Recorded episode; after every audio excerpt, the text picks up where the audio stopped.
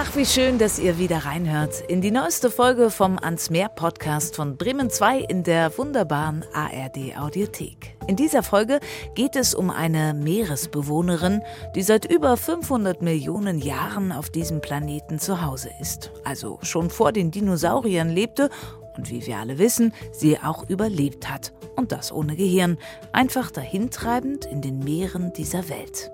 Na, von wem ist die Rede? Klar, von der oft verkannten, meist unterschätzten und für viele vermeintlich ekligen, aber doch so wunderschönen Qualle. Und wenn man die Quallen nicht am Strand als glibbrige Masse sieht, die da angespült ist, sondern in ihrem natürlichen Element, dann sieht jeder sofort, dass sie wunderschön sind wie sie da im Wasser schweben mit diesen Tentakeln. Das sind ja wirklich äh, unglaubliche Wesen. Er ist Fan der Qualle und erforscht sie in der Ostsee. Jan Dirking, Meeresbiologe vom Geomar Helmholtz Forschungszentrum für Ozeanforschung in Kiel. Eins ist klar, es sind noch viele Fragen in der Quallenforschung offen. Ständig werden neue Arten der weltweit mindestens 1200 verschiedenen Medusen entdeckt, wie die Quallen wissenschaftlich korrekt genannt werden. Anspruchslose Überlebenskünstlerinnen, Jägerinnen, eine der merkwürdigsten und hartnäckigsten Wesen überhaupt und vielseitig einsetzbar. Zum Beispiel die Nutzung von Quallenkollagen in Kosmetika, die Nutzung von Quallen als Lebensmittel, als Dünger in der Landwirtschaft oder die Gewinnung von Wirkstoffen für Pharmazeutika. Um nur ein paar Einsatzgebiete zu nennen. Ach ja, als Superfood wird sie auch gehandelt. Und kleiner Spoiler vorneweg, ich werde in dieser Folge Quallen essen. Und das, obwohl die als Lebensmittel in der EU noch gar nicht zugelassen wurden. Ich verspreche euch, ihr werdet die Qualle nach dieser Folge von ans Meer, Geschichten zwischen Wasser und Land mit anderen Augen sehen. Also los geht's mit einer imagefördernden Folge nur für die Qualle ab an die Ostsee.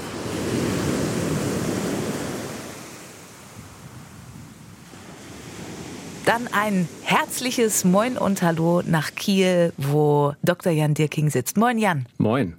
Da sind wir ja von Hafenstadt zu Hafenstadt sozusagen gleich beim Moin angekommen. Wir wollen über die Qualle heute zusammen sprechen und ich fange vielleicht mit etwas an, wo du gleich sagst, Menschenskinders, warum hat die Qualle denn immer so ein negatives Image? Aber ich habe überlegt, wann meine erste Erinnerung zurückgeht an eine Qualle und das war durch ein Bibi Blocksberg Buch, was ich irgendwann ich werde so um die zehn gewesen sein, gelesen habe. Und es spielte an der Ostsee und sie war da mit ihren Eltern im Hotel. Und das große Trara war, dass eines Morgens der gesamte Ostseestrand voller Quallen war. Und das war voll die Katastrophe. Und Bibi Blocksberg hat natürlich alles zurecht gehext. Aber was bei mir hängen geblieben ist, Quallen sind was Doofes. Was war deine erste Berührung mit der Qualle? Ich erinnere mich an eine Fahrt mit meinen Eltern nach Fehmarn tatsächlich und wo dann viele Ohrenquallen am Strand lagen und uns gesagt wurde, dass sie nicht stechen und dann, was vielleicht auch schon viele Kinder erlebt haben, dass dann mit diesen Quallen, also eine Quallenschlacht gemacht wurde und man sich mit Quallen beworfen hat. Eieiei. Aber die Qualle war für dich also eher was Freudiges, für mich was negativ konnotiertes. Ist es häufig der Fall? Auf jeden Fall. Also für mich als Wissenschaftler ist es schon so, dass die Leute eher in Kontakt treten, wenn irgendwo Quallenblüten sind und Quallen dann in großen Mengen an den Strand gespült werden und Badegäste gestochen werden und also eher diese negative Assoziation. Hat sie die zu Recht? Ja, das kann man vielleicht gar nicht so sagen. Also wir als Menschen werten ja immer, aber Quallen sind einfach Teil der marinen Systeme und der Nahrungsnetze und insofern sind sie erstmal einfach ein ganz natürlicher Bestandteil unserer Meere und Ökosysteme. Dann gucken wir uns doch mal an, was eine Qualle eigentlich ist. Sind es Tiere oder ist das eher so Plankton oder sind es doch irgendwie Außerirdische, die uns an den Strand und ins Wasser gesetzt wurden? Was sind Quallen? Ja, alles richtig, was du gesagt ah, hast. Echt? Okay. Ja, wissenschaftlich gesehen sind es natürlich zunächst mal Tiere aus dem Stamm der Cnidaria, der, der Nesseltiere. Und zugleich sind sie aber auch als schwebende Wesen im Meer äh, Teil des Planktons. Plankton heißt ja einfach das Schwebende, also das, was, was im Meer sich nicht selbst aktiv voranbringt und nicht am Boden lebt, sondern im Wasser treibt. Ja, und wenn man äh, manche Bilder von Quallen sieht mit diesen langen Tentakeln, die Dutzende von Metern hinterhergeschleppt werden, dann kann man durchaus auch aus meiner Sicht manchmal an Aliens auch denken dabei. Insofern alles, was du gesagt hast, stimmt für mich. Ich habe gelesen, sie bestehen aus 98 Prozent aus Wasser. Was ist der Rest? Ja, dann ist der überwiegende verbleibende Teil Protein und das macht Quallen dann auch zu sowohl zu potenziellen essbaren Organismen als auch zu Lieferanten von Kollagen oder anderen Produkten, die man als Mensch vielleicht nutzen kann. Aber eben überwiegend Wasser, 98 Prozent und dann Protein, ähm, Salz ein bisschen und, und das war's. Wenn man ins Englische guckt, da heißt die Qualle ja Jellyfish, dann ist die Assoziation natürlich auch da. Ist es irgendwie auch Fisch oder ist das einfach eine komische Übersetzung? Das ist eine komische Übersetzung. Das hat jetzt taxonomisch nichts miteinander zu tun. Okay, dann haben wir das schon mal ausgeräumt. Die Qualle ist also viel, aber definitiv kein Fisch. Über 500 Millionen Jahre alt.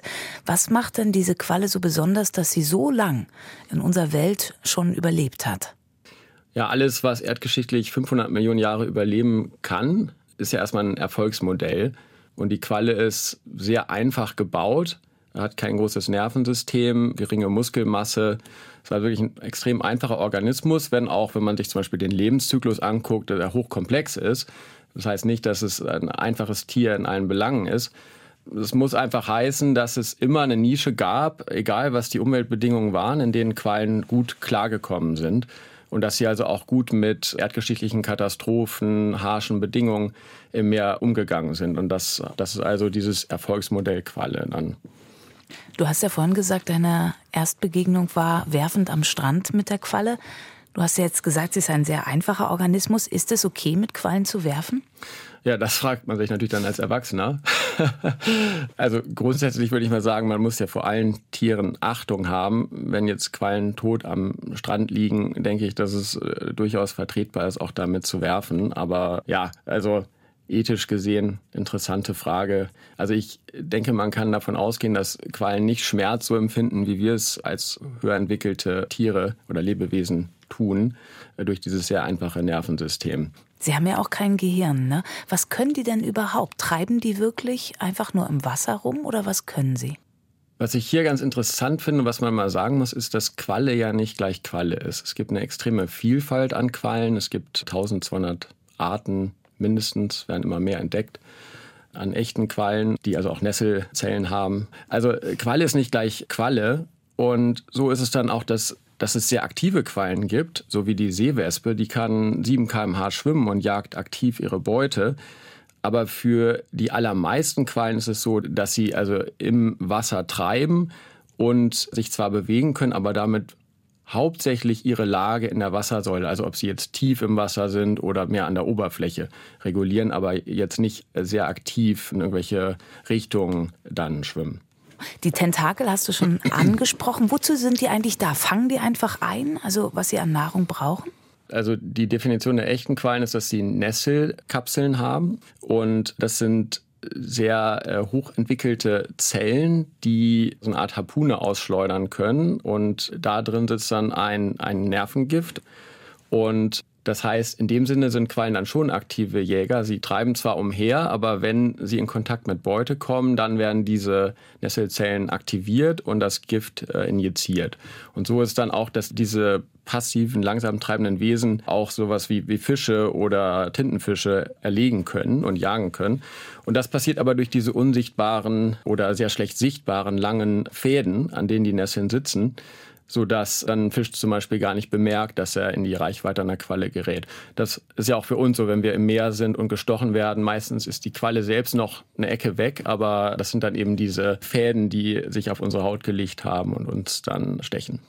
Einfach nur, damit ich es mir vorstellen kann. Jetzt ist da so eine Qualle unterwegs und du hast ja schon gesagt, es gibt unwahrscheinlich viele unterschiedliche Arten und auch in der Größenausprägung sehr unterschiedlich. Was machen die denn aber mit einem Tintenfisch? Der ist doch riesig. Futtern die den wirklich auf? Ja. Echt? Aber so an, an einem? Also wie, wie stelle ich mir das vor? Ich stelle es mir gerade optisch vor. Das würde interessant aussehen, auf jeden Fall. Ja, sie haben ja keine Zähne. Also mhm. insofern ist jetzt nicht, wie wir uns das vorstellen, wenn ein Hai einen äh, Tintenfisch frisst. Nee, aber äh, im Ernst, also durch diese starken Gifte ist es so, dass das Tier erstmal dann gelähmt oder tot ist. Diese Nesselfäden können eingezogen werden, sodass die Beute dann näher an den Körper gezogen wird. Und dann kommt es auf die Qualle an. Also es gibt Quallen, die ziehen natürlich dann in den Bauchraum, wo dann so ein Magensaft eingespritzt wird und das also verdaut wird. Oder aber es ist einfach so, dass in Körpernähe dieser Organismus gehalten wird und dann langsam zersetzt wird, eben auch mit Giften bzw. Verdauungssäften, die injiziert werden. Okay, ich glaube, du hast inzwischen genügend Argumente aufgeführt, die dafür sprechen, warum du einen Großteil deiner forschenden Arbeit mit der Qualle verbringst. Was fasziniert dich denn an der Qualle? Ja, zunächst mal muss ich sagen, also ein Großteil meiner Arbeit geht auch mit der Arbeit an Fischen tatsächlich einher. Mhm. Quallen sind ein Forschungsinteresse, das mich zunehmend gepackt hat über die letzten fünf Jahre, muss ich sagen. Ich bin regelmäßig auf See, sodass ich für Forschungsfahrten die eher Fischereibezug hatten, aber wo Quallen eben auch immer in den Fängen sind, sodass mit der Zeit dann auch dieses Bewusstsein aufkommt, ja, die sind wirklich da in großen Mengen, in großen Biomassen. Was machen die denn eigentlich in unseren Meeren? Wofür sind die wichtig? Also diese Frage wurde immer wichtiger. Und dann hatte ich das große Glück, in einem EU-Forschungsprojekt, äh, das sich Go Jelly nennt, Partner gewesen zu sein. Das lief von 2018 bis Ende letzten Jahres und da ging es nur um die Qualle, alle Aspekte zur Qualle sozusagen, von der Ökologie zur Nutzung, kommerziellen Nutzung, zu Fischerei, äh, zu Vorhersagen von Blüten und das war dann natürlich ein Projekt, wo ich sehr viel in Austausch mit anderen Wissenschaftlern stand, die auch an Quallen arbeiten und wo dann dieses Interesse immer mehr befeuert wurde auch. Dann gucken wir uns doch das Projekt Go Jelly direkt einmal an. Ihr wart ja da vom Geomar Helmholtz Zentrum für Ozeanforschung aktiv mit dabei. Du hast es schon gesagt, auf deine Forschungsfahrten gehen wir auch noch ein. Aber gucken wir uns erstmal das Projekt Go Jelly an. Bei mir hängen geblieben ist, als ich mich versucht habe, da einzulesen, aber da bist du natürlich der Experte, dass es schon auch darum geht, wie wir, und da kommen wir zu einem Thema, wenn wir übers Meer sprechen, immer wieder landen, um Mikroplastik. Was genau habt ihr erforscht bei Go Jelly? Das war der sehr innovative Ansatz in diesem Projekt, dass in Grundlagenforschung festgestellt wurde, dass Quallenschleim tatsächlich eine hervorragende Substanz ist, um Mikroplastikpartikel zu binden. Also dass das hocheffizient aus dem Wasser das rausfiltert. Und das war dann so ein Ansatz zu sagen, was könnte man damit machen? Lässt sich tatsächlich ein Filter, der erstmal auf Quallenschleim also basiert, lässt sich das einsetzen, um in Klärwerken Mikroplastik aus dem Wasser zu filtern. Jetzt nicht langfristig, dass es immer Schleim ist, der von Quallen gewonnen wird, sondern dass man dann auch diesen Wirkstoff weiter erforschen kann, die Struktur verstehen und dann eben als Stoff auch künstlich herstellen. Aber das war der Grundgedanke. Und zugleich ist es so, dass Quallen in manchen Gebieten der Erde tatsächlich sehr stark zugenommen haben, auch verbunden mit dem Klimawandel so dass, dann diese Nuisance, also die negativen Auswirkungen von Quallen, stärker in den Vordergrund treten können, so dass da der Gedanke war, kann man Quallen stärker auch befischen, um dann Substanzen zu gewinnen und die Qualle zu nutzen für angewandte äh, Produkte. Und geht es? Ja, es geht.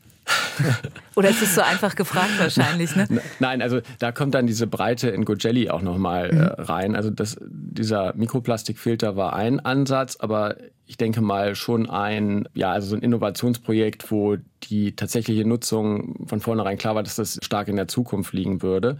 Aber es gab auch viele Projektkomponenten, wo Nutzungen viel, viel konkreter schon sind.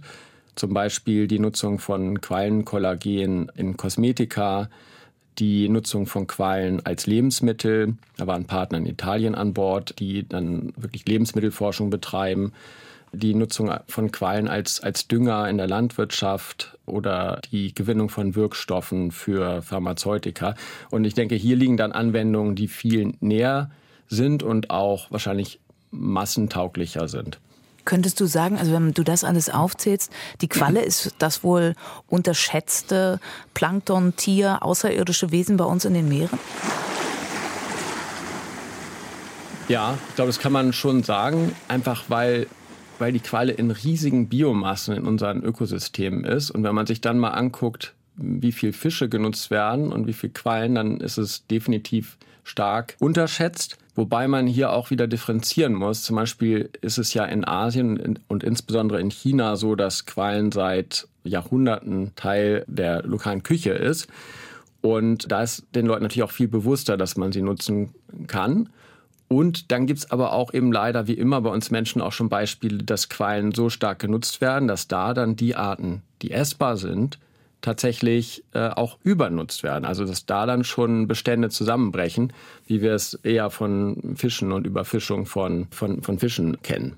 Ach, da müssen wir uns, glaube ich, die Quallenarten noch mal anschauen. Du hast jetzt gerade gesagt, es gibt welche, die, die sind schon, vom, naja, werden schon zu viel befischt. Andere, hast vorhin mal so gedroppt, wirken so, als würden sie immer mehr werden. Also mir ging es auch so. Ich war an der Nordsee in den Niederlanden diesen Sommer unterwegs und da lagen so ganz viele blau schimmernde Quallen rum.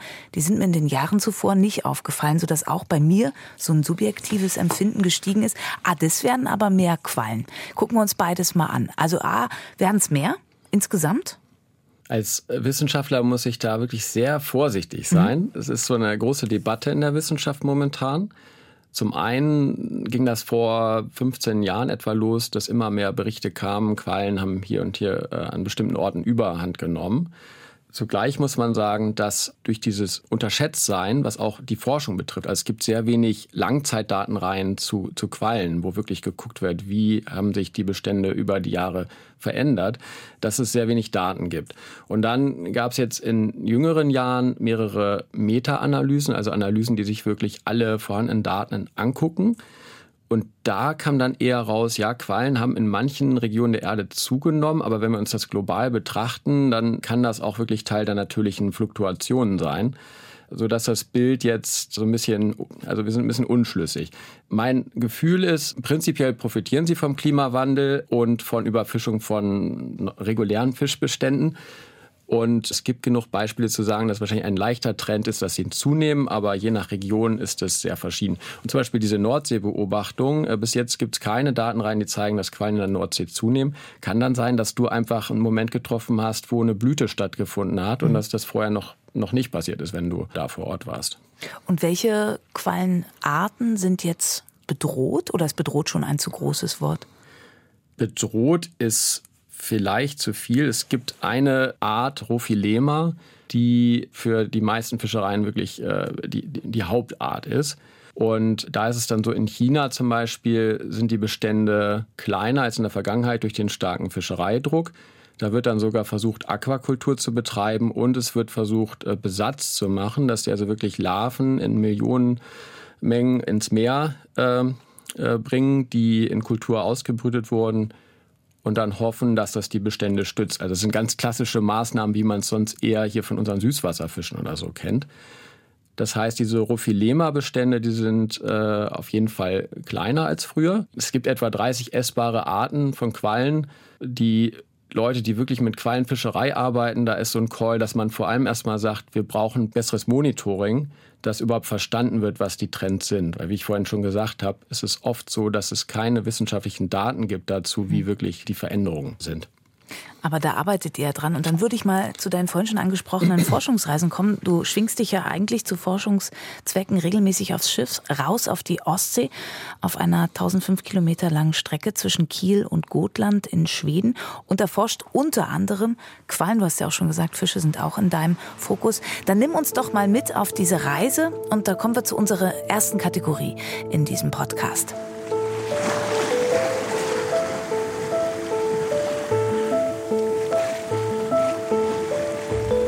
Es geht darum, den Koffer zu packen, also was du als Forschender mitnimmst auf deine Reise. Was würdest du da einpacken? Was muss unbedingt dabei sein?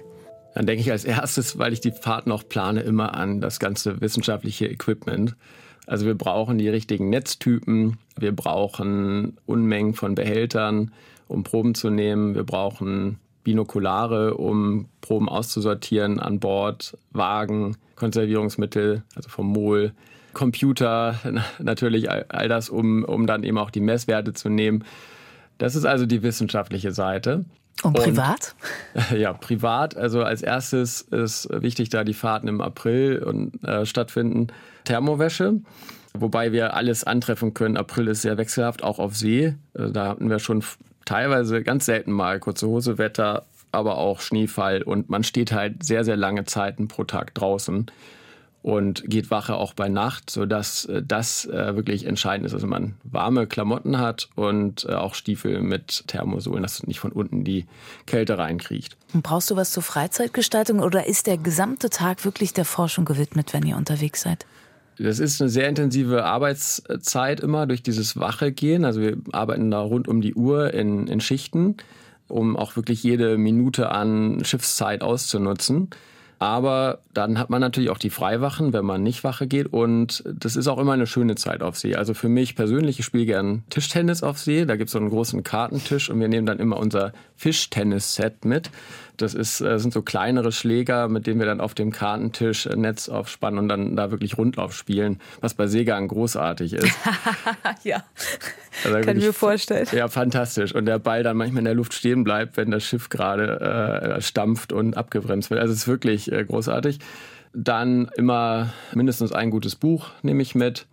Und ansonsten oft haben wir Leute dabei, die Gitarre spielen können. Und nee, das hat auch immer diese sehr schönen Seiten. Das arbeitsmäßig sehr intensiv, aber hat auch immer so eine ganz bestimmte Stimmung an Bord, mit dieser eingeschweißten Gemeinschaft zusammen da Zeit zu verbringen. Wow, ja, ich habe ein Bild, jedenfalls ein grobes vor Augen und der Ball in der Luft, der ist hängen geblieben im Kopf. Lass uns mal auf deine Arbeit schauen. Was macht ihr da genau? Du hast gesagt, ihr habt Netze dabei, also werdet ihr wahrscheinlich regelmäßig Proben nehmen, um was herauszufinden. Wir nennen das die Baltic Sea Integrative Long-Term Data Series, also die Ostsee-integrative Langzeitdatenreihe. Und das ist erstmal auch unser Konzept, dass wir das System mit allen Facetten versuchen zu verstehen. Also das sind erstmal die, die Bedingungen überhaupt im Meer, also die Wasserprofile, dass man sich anguckt, Temperatur, Salzgehalt, Sauerstoffgehalt und also misst, was sind die Bedingungen. Zum Beispiel in der Ostsee dann oft das äh, Problem, dass im tiefen Wasser sehr niedrige Sauerstoffgehalte sind. Dann gucken wir uns die Planktongemeinschaften an, wo ja dann auch die Quallen reinfallen und haben dafür ganz verschiedene Netze, die verschiedene, für verschiedene Arbeiten dann jeweils äh, ihre vor- und Nachteile haben, verschiedene Maschenweiten. Dann haben wir Multinetze, wo man die Schließtiefe bestimmen kann, sodass man dann also wirklich sagen kann, zum Beispiel, ich möchte die Tiefe 90 bis 85 Meter betiefen, das Netz dann schließen und dann bringe ich es hoch, sodass ich nicht ein Netz von der Oberfläche ganz bis zum Grund und wieder hochziehe. Dann habe ich ja einfach eine Probe, die alle Wassertiefen beinhaltet. Und äh, das ist also diese Planktonbeprobung. Und die dritte Komponente sind dann die Fische, wo wir tatsächlich ein Forschungsschleppnetz an Bord haben, das jetzt sich von einem normalen Fischereinetz dadurch unterscheidet, dass es kleiner ist und auch kleinere Maschenweiten hat, sodass wir auch die kleinen Fische fangen, die jetzt kommerziell nicht gefangen werden dürften, um wirklich ein Bild zu kriegen vom ganzen Bestand wo wir dann an Bord sehr umfangreich Proben nehmen, vermessen, Organgewicht äh, nehmen und dann wirklich eine Vielzahl von Proben, um dann im Labor mit diesen Organismen arbeiten zu können. Ja, und das gleiche beim Plankton, da nehmen wir dann Fischlarven und Quallen äh, sofort an Bord raus aus manchen Proben. Der Rest wird konserviert und das wird dann mit Ruhe, weil da ja sehr hohe Zahlen von, von Tieren dann drin sind, mit den ganzen kleinen Krebstierchen, wird das dann im Labor ausgezählt, später an Land.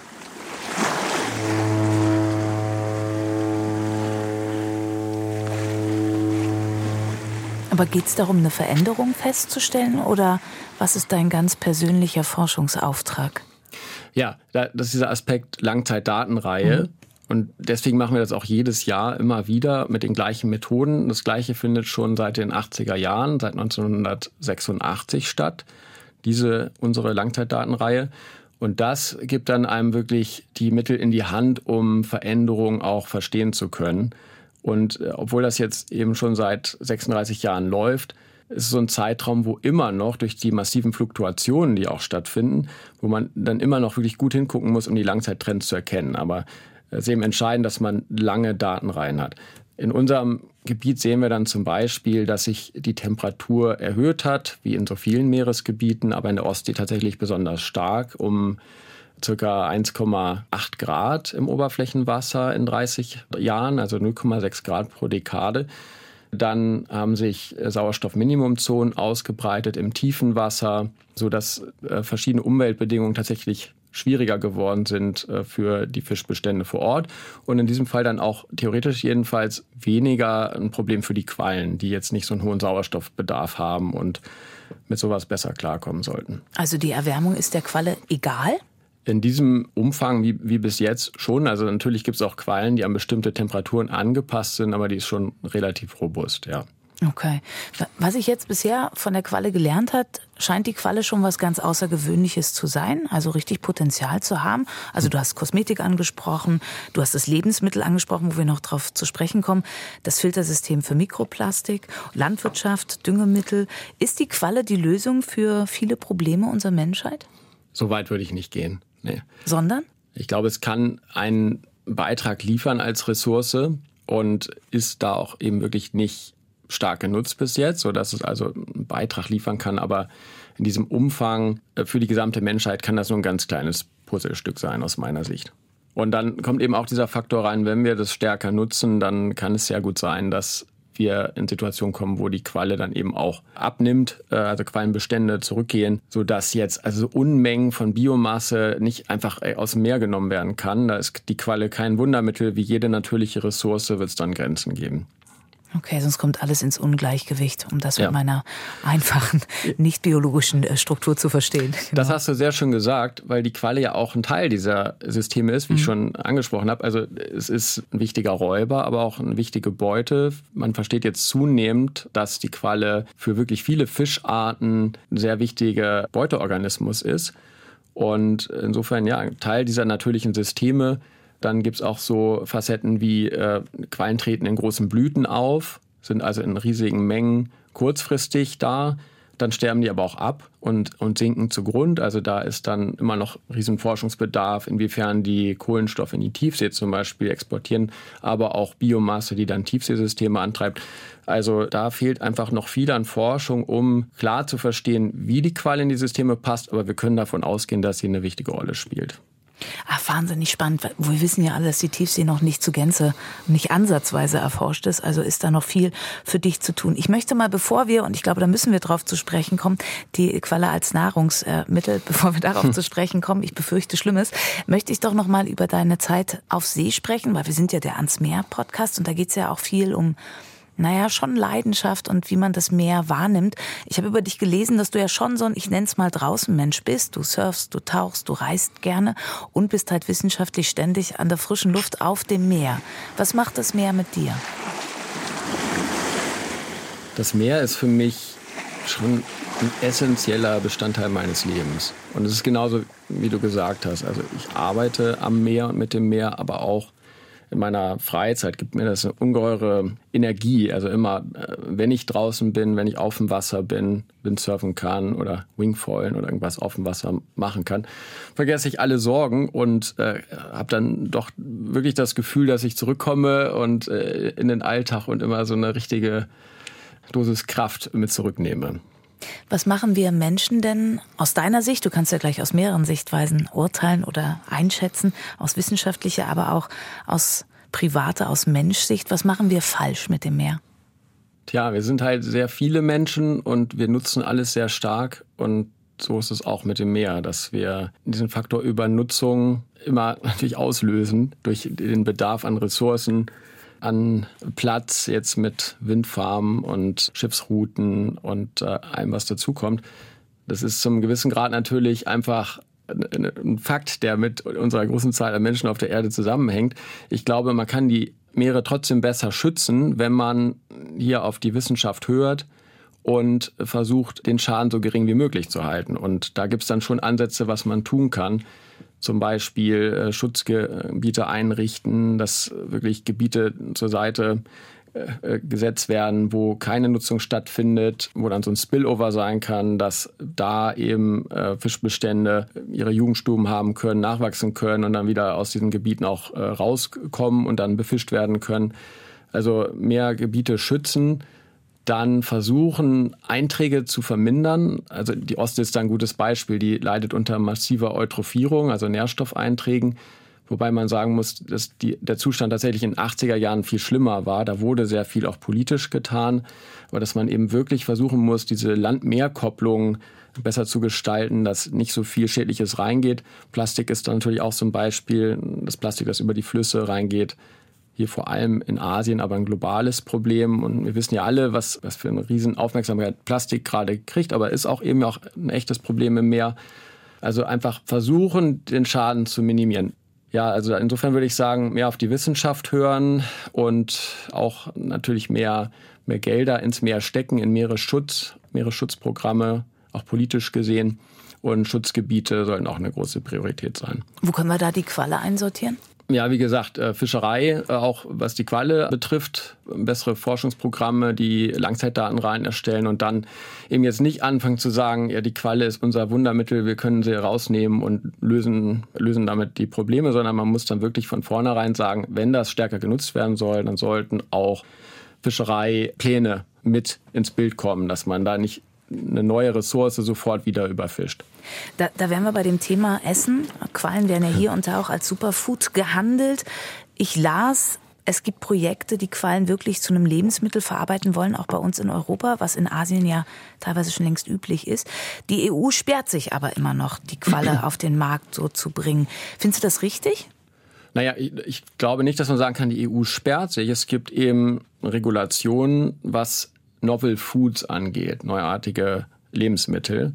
Und da die Qualle eben nicht ein Lebensmittel ist, das hier schon normal im, im Handel ist und genutzt wird, ist das eben die Regulation, die da greift. Ich habe mir das selbst nochmal angeguckt, Regulation 2015 2283.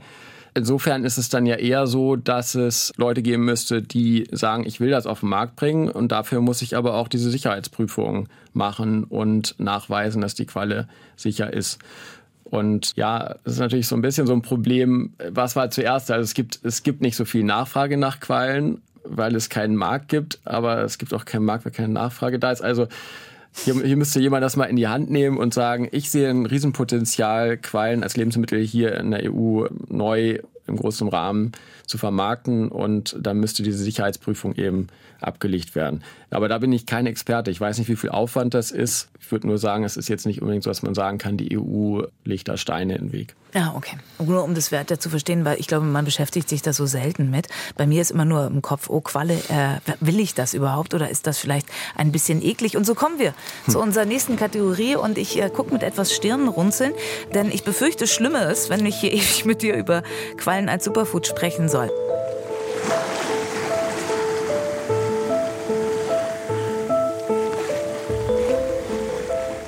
Meine Redakteurin Serafia kocht mir immer was, was sie mit meinen GesprächspartnerInnen abspricht. Heute ist sie krank, hat mir aber eine Sprachnachricht geschickt, die wir uns jetzt beide mal anhören und dann gucken wir mal, was das heute wird. Sekunde. Wir haben heute etwas ganz Besonderes in unserem Podcast, nämlich Qualle tatsächlich. Oh. Und zwar habe ich keine Mühen gescheut, dir irgendwie Qualle zu besorgen aus einem einzigen Supermarkt, asiatischen Supermarkt der Qualle in unserer Region verkauft und habe dir einen Quallensalat mit Sesam zubereitet. Ich muss zugeben, ich habe ihn persönlich nicht mal probiert, weil der Gedanke mich ein bisschen verstört hat, auch mehr verstört hat, als ich gedacht hätte. Du hingegen bist super mutig, was sowas angeht. Deswegen wünsche ich dir einfach einen guten Appetit. Ich bin gespannt, wie du es findest. Vielleicht traust du dich und dann ist es bestimmt eine super delikate Angelegenheit. Zumindest schwärmen alle Menschen, die diesen Salat mal in den Rezepten, wo ich es gefunden habe, kommentiert haben, davon und sagen, es ist auch ein Lieblingsessen von manchen Menschen. Von daher, guten Appetit. Das ist jetzt wieder ein bisschen lustig. Ne? Ich habe es nicht gegessen, weil ich finde es eklig, aber du bist mutig. Hast du es schon mal gegessen? Ich mache hier nebenbei mal meine Tasche auf, wo mir das eingepackt wurde. Hast du schon mal Qualle gegessen? Habe ich schon, ja. Und? Das war sehr lecker. Aha. War aber auch von einem Sternekoch zubereitet. okay. ja. Ich habe jetzt vergessen, mir eine Gabel mitzunehmen, aber ich bin ja im Radio, da, beziehungsweise am Mikrofon, das hört keiner. Ich probiere mal hier erst die Möhren und die Gurken mit jetzt, Sesam. Jetzt bin ich ja mal gespannt. Mhm. Ich muss mal gucken hier. Das sieht sehr schleimig aus und es sind so lange Fäden. Man schneidet sie also in Streifen. Ja, ich bin, warte. Okay, mein Qualle das erste Mal. Hm. Hm. Also ich würde mal sagen, ich weiß ja nicht, liebe Hörerinnen und Hörer, habt ihr das schon mal gegessen habt? Es schmeckt wie Algensalat so ein bisschen, den esse ich ganz häufig. Würdest du sagen, das deckt sich? Also es ist lecker, ist ein bisschen fest, Aha. hart zu beißen. Hm, warte, ich probiere noch eins. Und leicht süßlich, das liegt natürlich an der Soße. Denn auch Serafia, meine Redakteurin, ist eine Sterneköchin, muss ich an dieser Stelle sagen. Warte. Hm. Es ist einfach so fest. Kommt es hin oder hat sie mir was Falsches untergemischt hier? Nein, das kommt gut hin. Mhm. Aber oh, natürlich, lecker. Äh, natürlich ist so behandelte Qualle mhm. in dem Sinne, dass die äh, entwässert wurde. Ah, okay, dann ist sie fester sozusagen. Genau. Oh, lecker. Also ich würde sie jetzt aufessen, aber das mache ich später. Mhm. Aber es ist schon, schon, schon lecker. Da, da ich las über euer Projekt Go Jelly, dass es auch ein Go Jelly Kochbuch gibt. Also aus guten Gründen, man kann es durchaus essen. Auf jeden Fall. Äh, da rate ich auch den Hörern vielleicht mal zu googeln. Mhm. Go, Go Jelly Cookbook. Dann mhm. findet man das sofort. Das ist von den italienischen Partnern, die in der Lebensmittelforschung sind, rausgegeben, zusammen mit Sterneköchen aus Italien. Und da sieht man dann auch die Vielfalt an Gerichten, ähm, zu denen Quallen beitragen können. Und im Rahmen von einem Showcooking von einem dieser Sterneköche habe ich dann auch Quallen probiert. Auch äh, in verschiedenen Formen, in einer Suppe, in einem Carpaccio, und frittiert und deswegen, ja, also dieser äh, marine Geschmack, sowie auch der von dir angesprochene Algensalat, ich glaube, das ist dann schon immer das Gemeinsame zwischen den Gerichten, aber also eine Vielfalt von Gerichten, die man mit Quallen machen kann. Wo ich gedanklich dran hängen bleibe, aber das wirst du mir erklären können, dass es eben nicht zusammenhängt, wenn Quallen und Mikroplastik erforscht werden, also dass sozusagen Quallen wie so ein Filter agieren können. Habe ich dann jetzt gerade eine große Portion Mikroplastik auch zu mir genommen? Nee. Nee, nee, also. Mhm. Das muss man schon auseinandernehmen, dann sozusagen. Ja, und das ist auch nicht die Qualle, die das Mikroplastik filtert, sondern der Schleim, der auf dem Schirm der Qualle sitzt. Also, das ist dann wirklich nur ein Teil, ein Produkt, was die Qualle wirklich abgibt, sozusagen. Und das nutzt man für diese Filterwirkung. Was ein tatsächlicher äh, Faktor im Meer sein kann, ist, dass Quallen beim Absinken, also als mariner Schnee, Marine Snow, dass da dann auch Mikroplastik mitgebunden wird und potenziell mehr in die Tiefsee exportiert wird. Aber das hat jetzt nichts mit dem Essen, was du mhm. da gerade vor dir hattest, zu tun. Okay.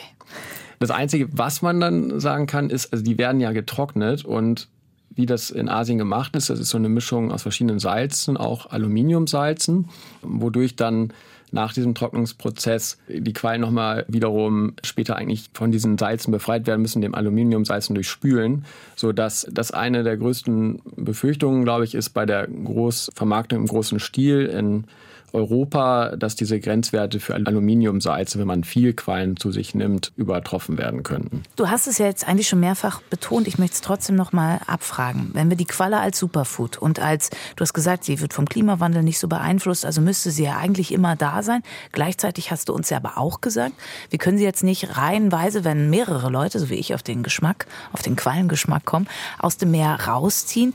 Welche Optionen haben wir denn dann? Gibt es die Möglichkeit, die sozusagen die Essbaren zu züchten als Option für immer mehr werdende Menschen als Nahrungsquelle? In China wird das gemacht mit den beliebtesten Quallenarten. Die, die betreiben da wirklich Aquakultur. Soweit sind wir jetzt bei uns natürlich noch nicht, weil wir keinen Markt haben und wenn auch die Spanne an Quallen, die vielleicht äh, als Nahrung genutzt werden, breiter wird, dann gibt es mit Sicherheit auch Quallenpopulationen, wo ordentlich Biomasse rausgenommen werden kann. Ich glaube einfach, die Quallen sind auch in der Forschung wirklich unterrepräsentiert. Es gibt nicht viele Forschungsreihen. Da müsste viel mehr passieren, dass wir besser verstehen, wie sich Populationen entwickeln, äh, diese Fluktuation mit den riesigen Blüten, wann treten Blüten auf, wo, was passiert damit, dass wir einfach dieses Verständnis erhöhen. Denn das ist ja Voraussetzung dafür, dass wir dann eine sinnvolle Nutzung betreiben, dass man sagen kann, so und so viel Biomasse können wir ohne Probleme rausnehmen. Oder es gibt da einen Bestand, der ist in letzten, hat sich in den letzten zehn Jahren halbiert, da müssen wir aufpassen. Für all sowas braucht man ja Forschungsdaten und das fehlt eben zu Quallen an den allermeisten Orten. Deswegen würde ich jetzt nicht propagieren, dass man in Aquakultur reingeht, sondern einfach erstmal das Verständnis erhöht, Nutzung prüft, wo, wo könnte es wirklich auf den Markt kommen und dann eben äh, anfängt in vernünftigem Ausmaß, erstmal in geringem Maß Bestände zu nutzen. Also die Qualle hat Potenzial, das können wir hier auf jeden Fall mitnehmen. Ich würde zum Schluss gerne noch ein bisschen was für die Imagearbeit für die Qualle tun. Also du hast ja zahlreiche Faktoren genannt, die dafür sprechen, dass die Qualle was Gutes und was Spannendes ist. Wie können wir dann aber, wo ich am Anfang war, weißt du, mit dem negativen Image so i Qualle, wie kannst du denn da eine Lanze brechen oder willst du gar nicht? Doch, das tue ich gerne. Eine Lanze ist, glaube ich, schon gebrochen, wenn man jetzt in Aquarien geht auch in Deutschland, dann sieht man ja fast immer einen Quallentank. Und wenn man die Quallen nicht am Strand als glibbrige Masse sieht, die da angespült ist, sondern in ihrem natürlichen Element, dann sieht jeder sofort, dass sie wunderschön sind, wie sie da im Wasser schweben mit diesen Tentakeln. Das sind ja wirklich äh, unglaubliche Wesen. Und es äh, ist ja nicht umsonst, dass diese Aquarien zunehmen, weil das auch jeder bemerkt, der davor steht. Und ansonsten würde ich sagen, ja, Taucher wissen es natürlich insbesondere, wenn man, wenn man äh, äh zum Beispiel eine Feuerqualle die ja auch sehr nervig sein kann, wenn sie, wenn sie sticht. Aber wenn man die unter Wasser sieht mit diesen noch sehr lange Tentakeln, die dann zehn Meter lang werden können, auch bei uns. Es gab Feuerquallen über zwei Meter groß, 30 Meter Tentakeln. Diese Schönheit ist dann einfach, was man wahrnehmen sollte. Und Lanze brechen auch für diese, diesen besonderen Organismus, was wir jetzt gar nicht angesprochen hatten, ist dieser faszinierende Lebenszyklus. Ich weiß nicht, wahrscheinlich haben wir keine Zeit mehr Ach dafür. komm, können wir noch machen. Dann ja, guck uns mal rein. Ah, Den ja, cool. Lebenszyklus. Also, wie wird aus einer kleinen Qualle eine wunderschöne Qualle? ja, also die Qualle hat ja diesen für uns als, als Menschen wirklich äh, fast unvorstellbaren Lebenszyklus, dass sie einmal die Medusen hat, die wir aus dem Meer kennen, die da schweben die betreiben sexuelle Fortpflanzung in dem Sinne, dass sie, äh, dass also männliche und weibliche Quallen gibt. Die geben dann Eier und Spermien ins Wasser und befruchtete Eier werden dann zur Larve. Diese Larve wird dann aber nicht zu einer neuen Qualle, die weiter schwebt, sondern die sinkt zu Boden und heftet sich fest und wird ein Polyp. Also ein völlig anderes Teil des Lebenszyklus, festsitzender Organismus, der dann äh, am Boden sitzt und mit Tentakeln aus dem Wasser kleine Organismen filtert, so wie Korallentierchen auch.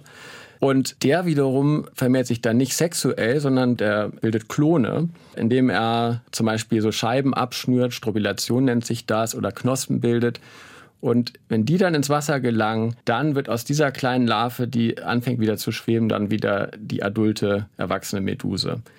Wenn man sich das mal so als, als ja. wenn man sich das äh, vorstellt, das ist ja so, als wenn wir Menschen quasi Kinder kriegen, diese Kinder aber dann nicht erwachsen werden und wieder Kinder kriegen, sondern sich erstmal festheften und dann irgendwann Klone bilden, die dann erst wieder aufwachsen und äh, eine neue Generation bilden. Also wirklich eigentlich ja unvorstellbar. Aber so ganz einfach erklären, warum das so, ich sag mal, kompliziert oder äh, slash fasziniert äh, passiert, ist nicht so leicht zu erklären, oder? Komplexe Lebenszyklen gibt es schon häufig im, im Tierreich.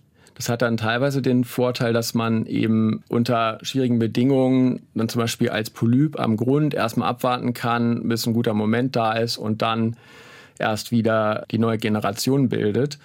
Bei vielen Quallen ist es auch so, dass die Medusen die produktive Zeit im Meer, also Frühling bis, bis Herbst nutzen und in der Zeit auch schnell wachsen, weil viel Nahrung da ist und dass dann im Herbst, wenn äh, die verfügbare Nahrung zurückgeht, dass dann also die Larven gebildet werden und dieses Polypenstadium auftritt, sodass es dann auch quasi die Ressourcen, die im System verfügbar sind, wahrscheinlich optimal nutzt.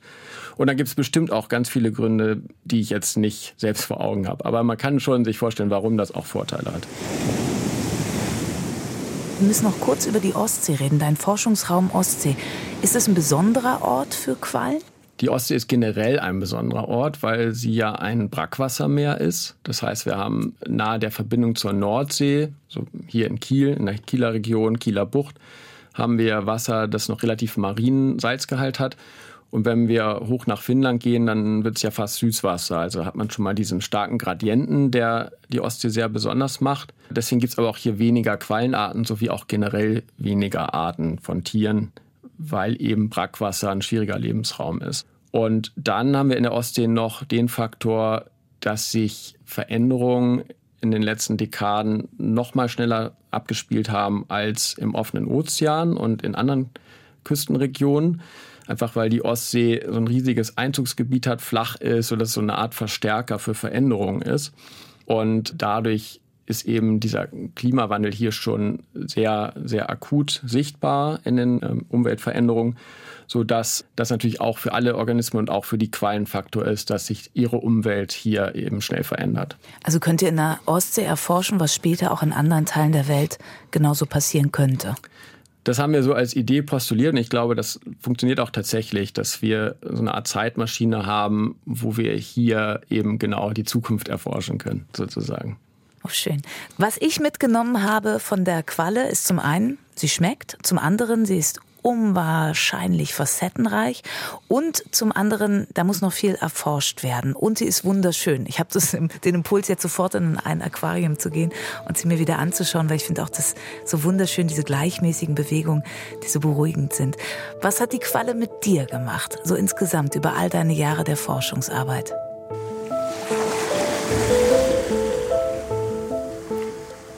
Sie hat mir die Augen nochmal geöffnet. Für mich als äh, Forscher, der sich stark auf Fische fokussiert hatte, für die Komplexität dieser Nahrungsnetze, für die Vielfalt im Meer und äh, dass da wirklich so eine riesige Gruppe an Organismen ist, wo ich auch selbst nie mehr so ganz bewusst gemacht habe, dass, dass also eine riesige Komponente im Meer wissenschaftlich quasi nicht erforscht war. Und so ist es jetzt eben also eine neue Forschungsrichtung und sie hat mir die Augen geöffnet dafür, dass es sich lohnt, immer noch mal in neue Richtungen zu gucken, auch in der Forschung. Um ganz Neues zu entdecken. Ne? Ich danke dir vielmals, dass du uns ein kleines bisschen daran teilnehmen lassen hast und wir jetzt alle schlauer sind in Sachen Qualle und ich glaube nicht mehr so abwertend auf sie schauen, oder?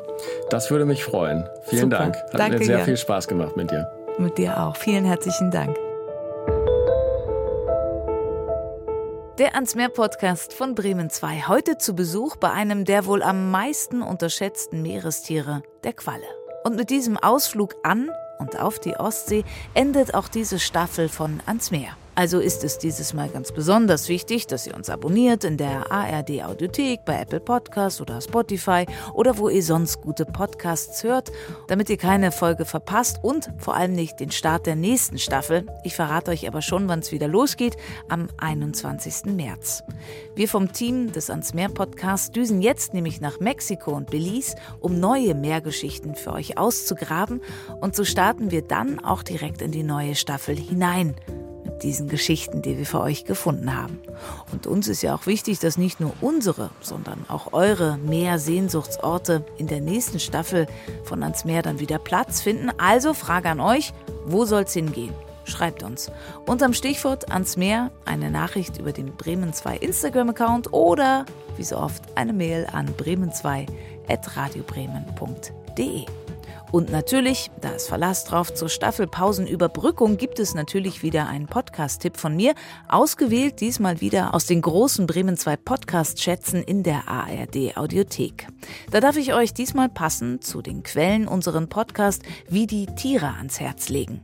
Da ist eigentlich jede Folge spannend und unterhaltsam und immer wird die Frage beantwortet, wie kommen Tiere eigentlich durch ihren Alltag und welche Parallelen gibt es im Leben von Mensch und Tier.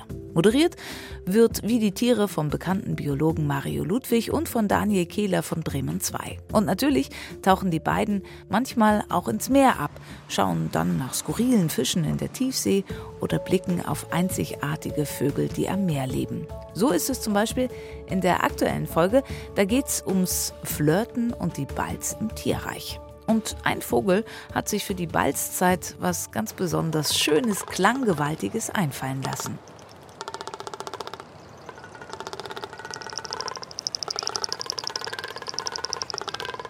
Na, alle wach?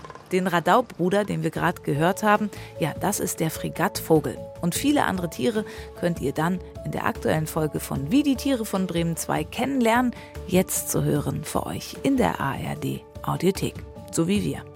Für mich ist wieder Zeit zum Tschüss sagen. Wir hören uns wieder mit einer niegelnagelneuen Folge von Ans Meer, Geschichten zwischen Wasser und Land, zur neuen Staffel am 21. März. Mein Name ist Katharina Golaikow und ich sage wie immer Danke an meine Redakteurin Serafia Johansson und ans ganze Team von Bremen 2 und der ARD Audiothek.